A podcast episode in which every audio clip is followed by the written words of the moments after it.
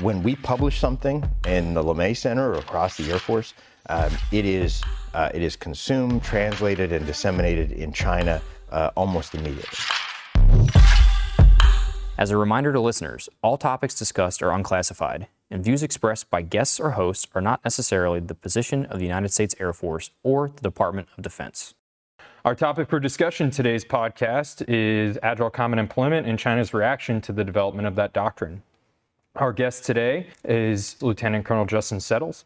Lieutenant Colonel Settles serves as a Deputy Director of the China Aerospace Studies Institute, also known as CASI. CASI's mission is to advance the understanding of the strategy, doctrine, operating concept, capabilities, personnel, training, and organization of China's aerospace forces and the civilian and commercial infrastructure that supports them. Lieutenant Colonel Settles is a China aerospace doctrine subject matter expert with four tours in the Indo-PACOM area. Sir, thank you so much for being here today.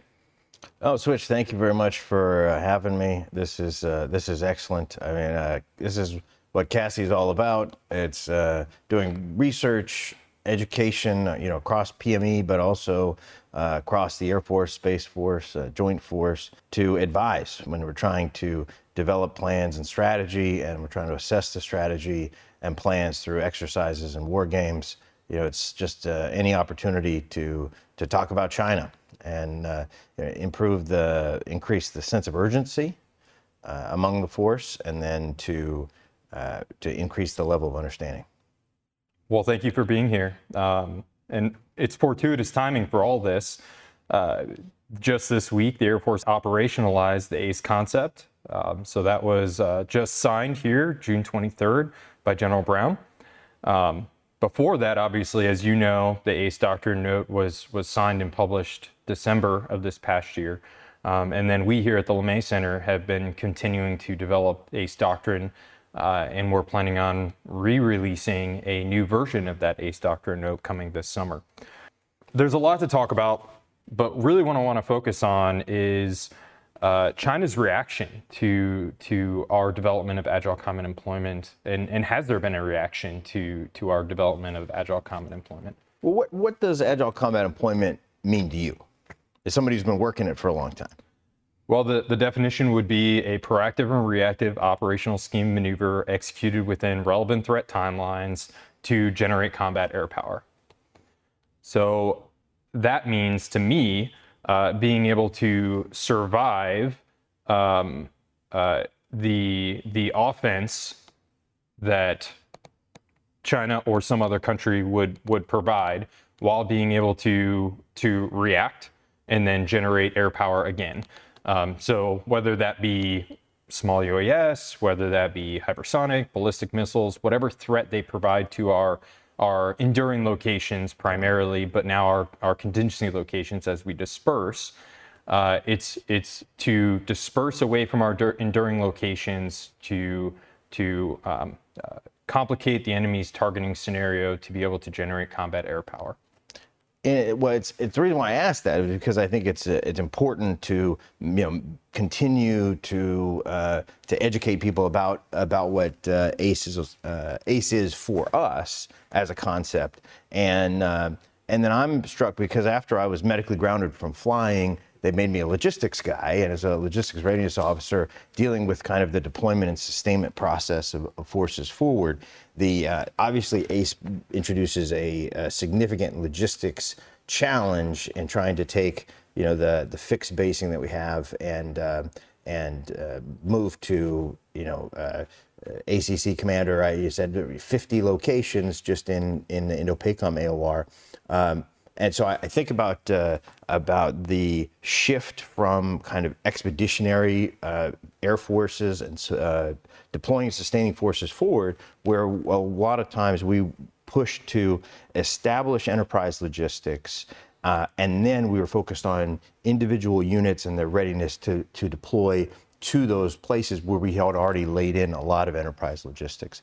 Um, and so I think about that, you know, applying to the Chinese example.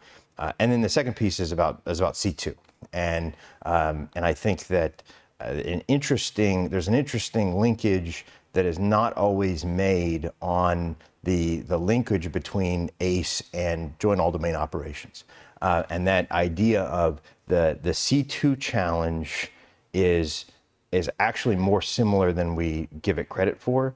That by the uh, the integration of operational capabilities across a geographic span um, has similar elements to uh, integration of operational capabilities across domains, uh, and it's something that uh, uh, and some of the solutions are are the same. And so uh, that's the other piece when I think about China. I think about it on the logistics side. I think about how they look at at ACE in, in the United States, and I think about um, about how they try to integrate across geography and and uh, and deeper in kind of the the domain stack um, in uh, in China.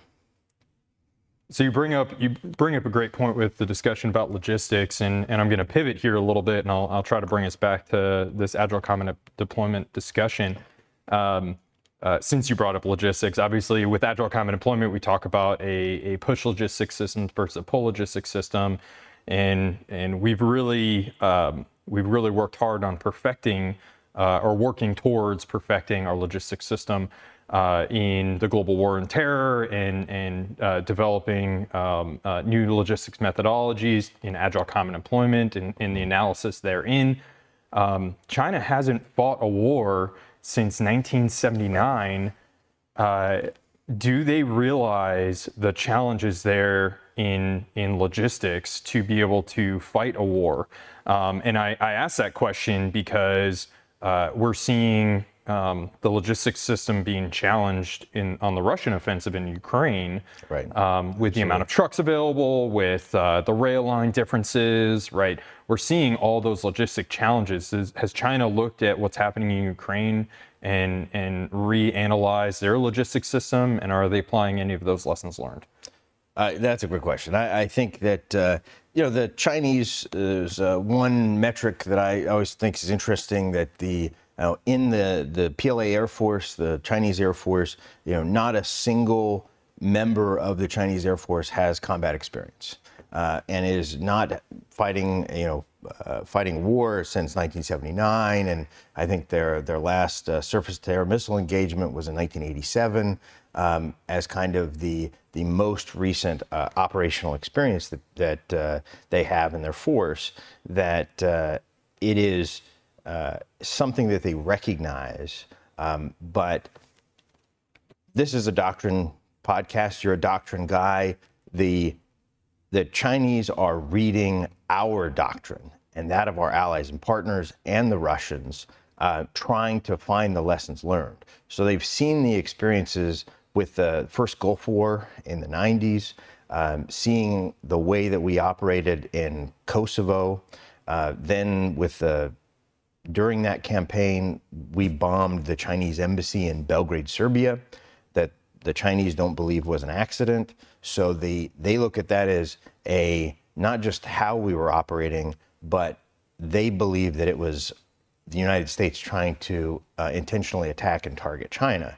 And so it created this sense of urgency uh, 20 plus years ago to improve their systems, you know, improve their training, improve their platforms, uh, in order to try to uh, uh, respond in case they were in some sort of military engagement with us. Uh, so they, uh, when we publish something in the LeMay Center or across the Air Force, um, it is uh, it is consumed, translated, and disseminated in China almost immediately. And so they are they are tracking you know, they are tracking what we're doing uh, because we're the best, and they know that we are, you know, we are the the most powerful fighting force that's ever existed on the planet. Um, and we've gone through lots of lessons learned during the Cold War. You know, especially the last two decades um, of of a lot of expeditionary operations that uh, that they are paying attention to, and then in the Ukraine example, I, I think it's um, not. I don't think it's a great example. Uh, you know, we people bring up the idea of a paper tiger, right? For, I was actually going to go that uh, direction after for, this. Yeah. For China, um, but I think that the hollowing out of the Russian military you see as uh, as largely due, and from my perspective, to corruption, and uh, and this uh, idea of readiness uh, they were pursuing specific metrics, but metrics that were not related to uh, to achieving success on the battlefield. And uh, the Chinese system uh, may have been more like that 20 years ago or 30 years ago, um, and uh, where actually military units in China uh, had to generate some of the revenue for their own budgets. So it created this incentive, these perverse incentives to um, to essentially be corrupt or to divert some of your focus and resources onto engaging in, in the economy, trying to uh, generate revenue just to keep the lights on and, and to get things done. But today, the the Chinese took those lessons and especially from um, from the Gulf War and from the, the war in Kosovo, uh, that they needed to not be in the situation that Russia's in today. So they've spent the last two decades being more honest with themselves about their level of readiness. Um, still takes a long time. They're building from a low level of capability and a low level of readiness. That today um, they are they are further along um, than uh, than the Russians certainly. It, it's also just a very different uh, situation because a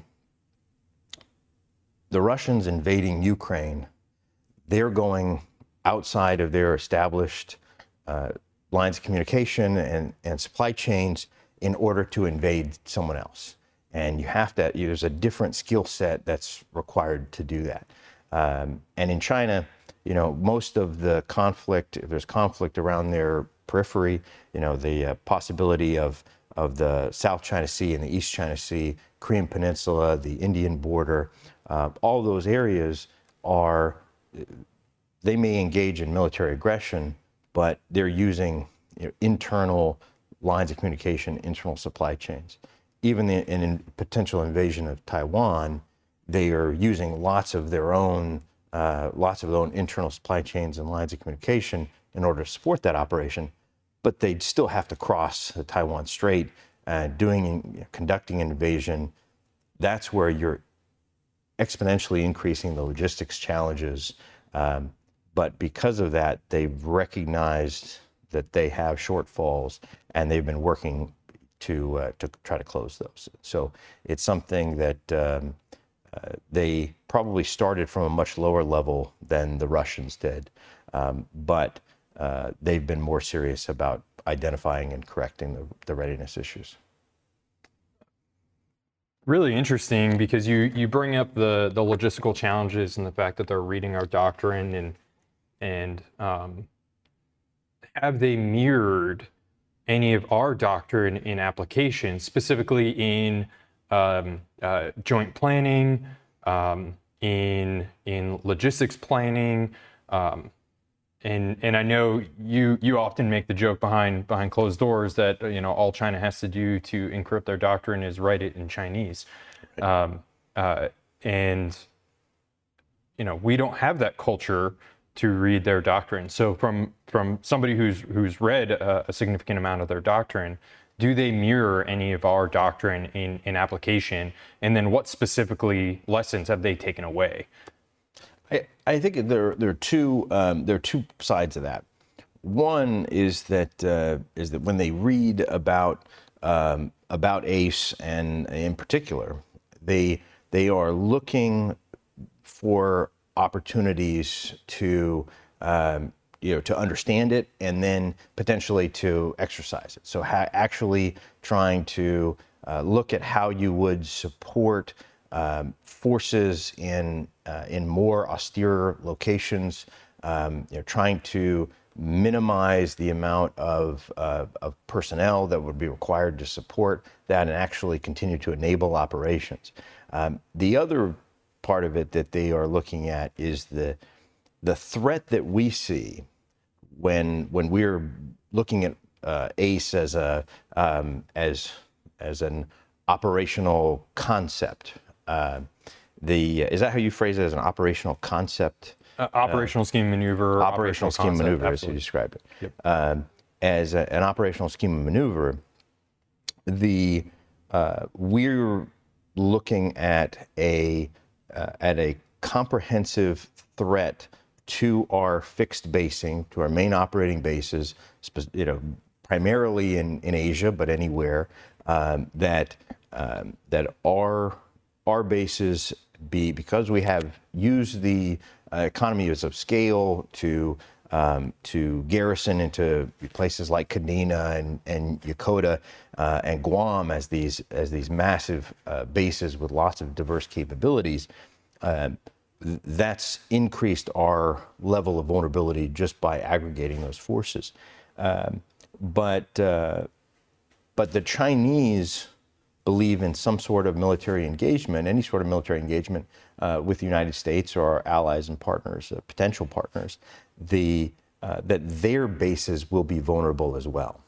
So they're thinking through the same problem set, and then likely the fact that we're talking more about vulnerability and talking about schemes of maneuver, and they're saying, oh, well, we're seeing the same problem set. It's increasing the salience of the threat to them.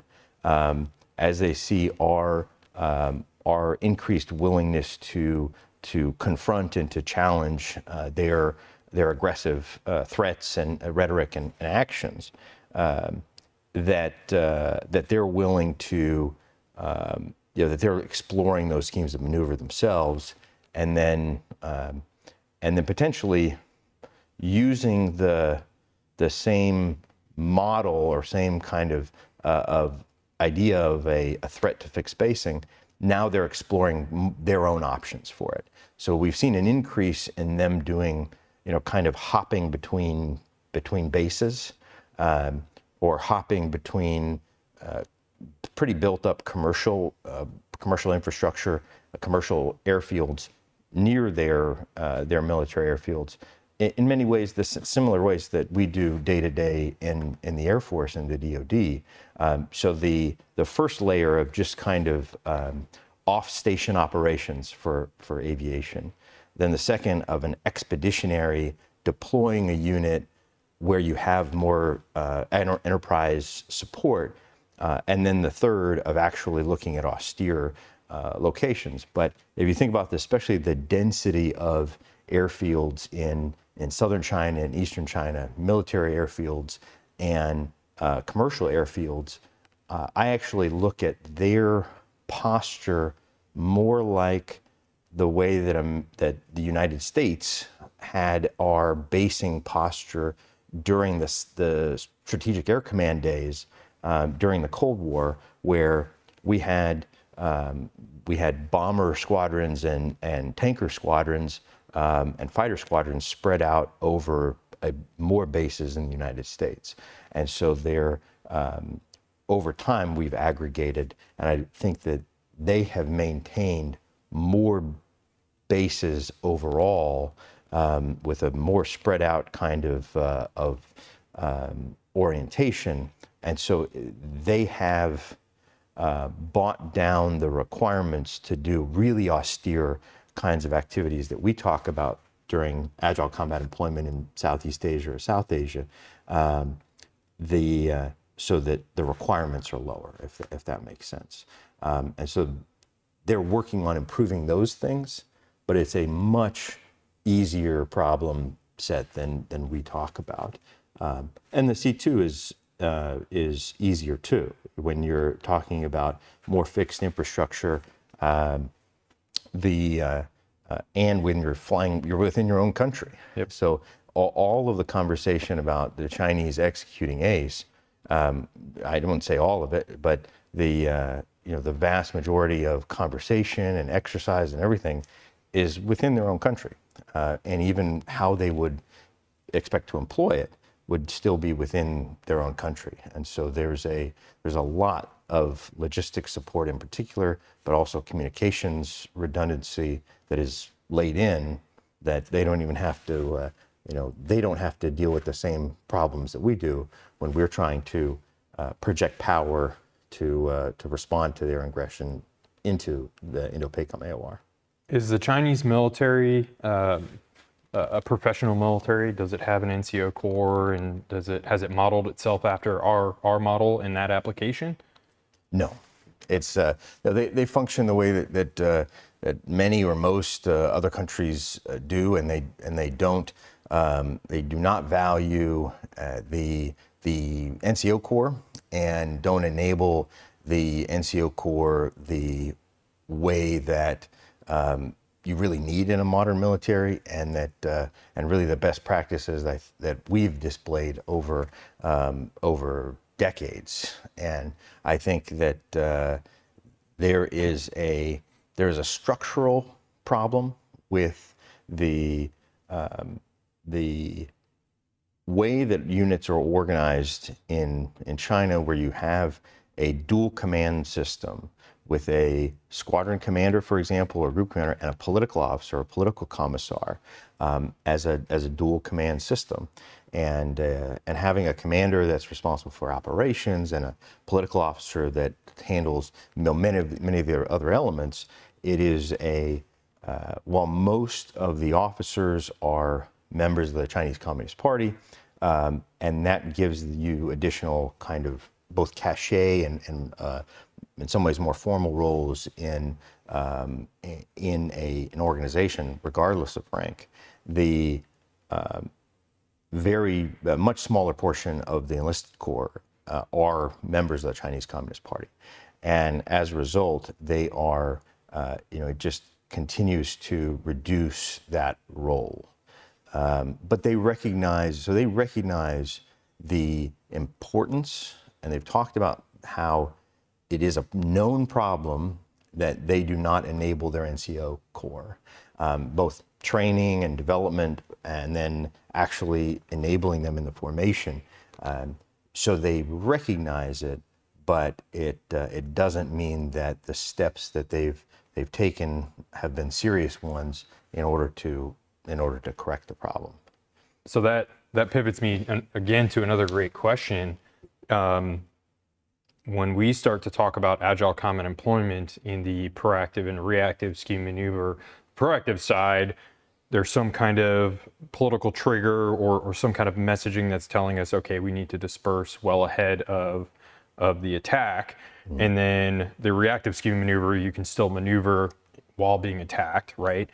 Um, but the the uh, the enabler the the key enabler of command and control is mission command with the delegated authorities therein.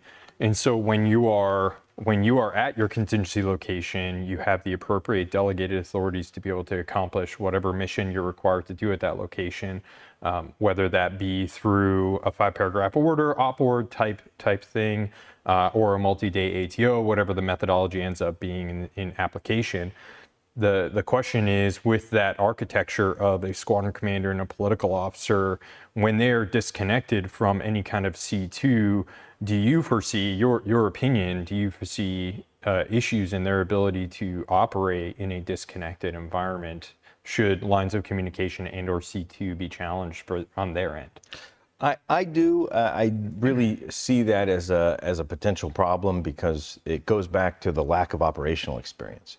Um, so you may have a uh, you may have a wartime structure where uh, you have streamlined some of the, the command authorities, uh, but in some ways the the nature of the modern battlefield, modern warfare, is to move more quickly and potentially move so quickly that they are um, and to be somewhat uh, somewhat vague in the transition between uh, between peacetime and wartime, right? We we're in that gray area um, more often and for and for longer that um, it has it creates the opportunity, I think, to um, to not paralyze an organization, but to disrupt kind of a most efficient and effective flow um, of uh, information and, and direction coming from those organizations. And I think that's a real a real risk that they run. Um, but they've also, you know, again, they've recognized this as a problem, uh, and I see two pathways where they are uh, that they're pursuing in parallel, um, pushing down authorities to lower level, but because of having uh, culture and structures of uh, that were more centralized and having less authority for uh, for subordinate units and subordinate leaders, they you know devolving authorities to the what we would consider the wing level or the uh, or the brigade level is a um, in their system that's still not getting the job done for distributed operations that we would um, you know that we would en- envision for ourselves and so um, it is uh, I think that's going to be a real struggle for them the other idea is to use technology to enable those things. And so using, you know, trying to use, they talk about um, about uh, intelligentization, you know, using artificial intelligence um, to um, to streamline streamline processes, but but basically to enable C2 and uh, and I think as a way to skip echelons in the in the process. So instead of enabling uh, devolving authorities, making it easier for higher level authorities to direct more operations at the um, at the tactical level through through algorithms and um, and uh, new technologies that have been developed. And so it's a it's a sneaky way to um, to achieve the same effects that they want to have as much control as possible um,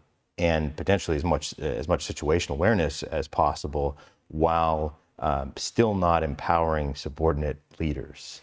Um, and I think that uh, uh there's a right balance there that it can be struck, and that obviously we're looking at you know AI and and uh, new technologies as well, and and in the C2 space uh, at the same time. But the uh, having that balance of being able to use the technologies to enable uh, airmen on the ground rather than uh, rather than trying to skip uh, other echelons of command is is something that um, at the end of the day I think we're we're going to do it better because we do you know, because we do uh, do it better enabling uh, our tactical level leaders, uh, both culturally and, and structurally and everything else.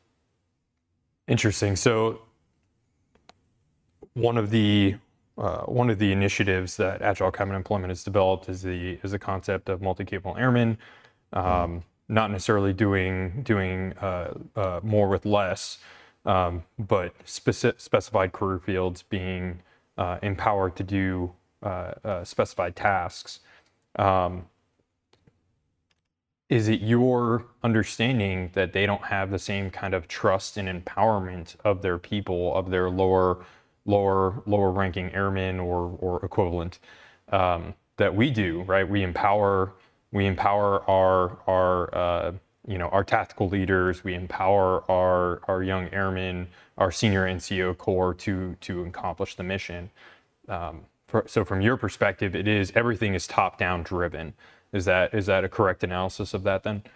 So I, I think that um, I don't know when we think about multi-capable airmen, um, the uh, I look at multi-capable airmen, you know, not as do more with less, but do a lot more with what you have, and it's a um, and it is because it is a direct kind of challenge to the task organization that we've that we've had in the past, but also um, you know you are you are uh, by a factor multiplying the uh, the amount of logistics output uh, and kind of just kind of uh, support output that you that is required to enable the same number of operations, and so the uh, uh, you are um, but from that standpoint, we have a a we have the best, I think, the best trained airmen, the best trained military personnel in the world, and so the empowerment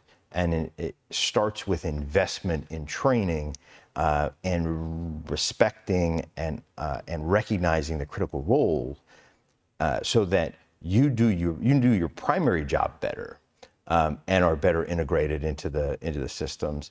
Uh, and then we're going to trust and invest in additional skill sets for uh, for airmen uh, and you know and guardians and across the joint force the in order to execute those. And so I think that um, uh, from one perspective, I would expect that um, that the that a Chinese formation, one, they're not well, one, they're in, at the individual airman level, the individual building block of a military member, um, they're not going to be you know, enabled with technology at the local level. They're not going to be invested in the same level of training, um, and they recognize that and they're and they're pursuing it. But what, um, but it's it's not going to happen, you know, probably in my lifetime.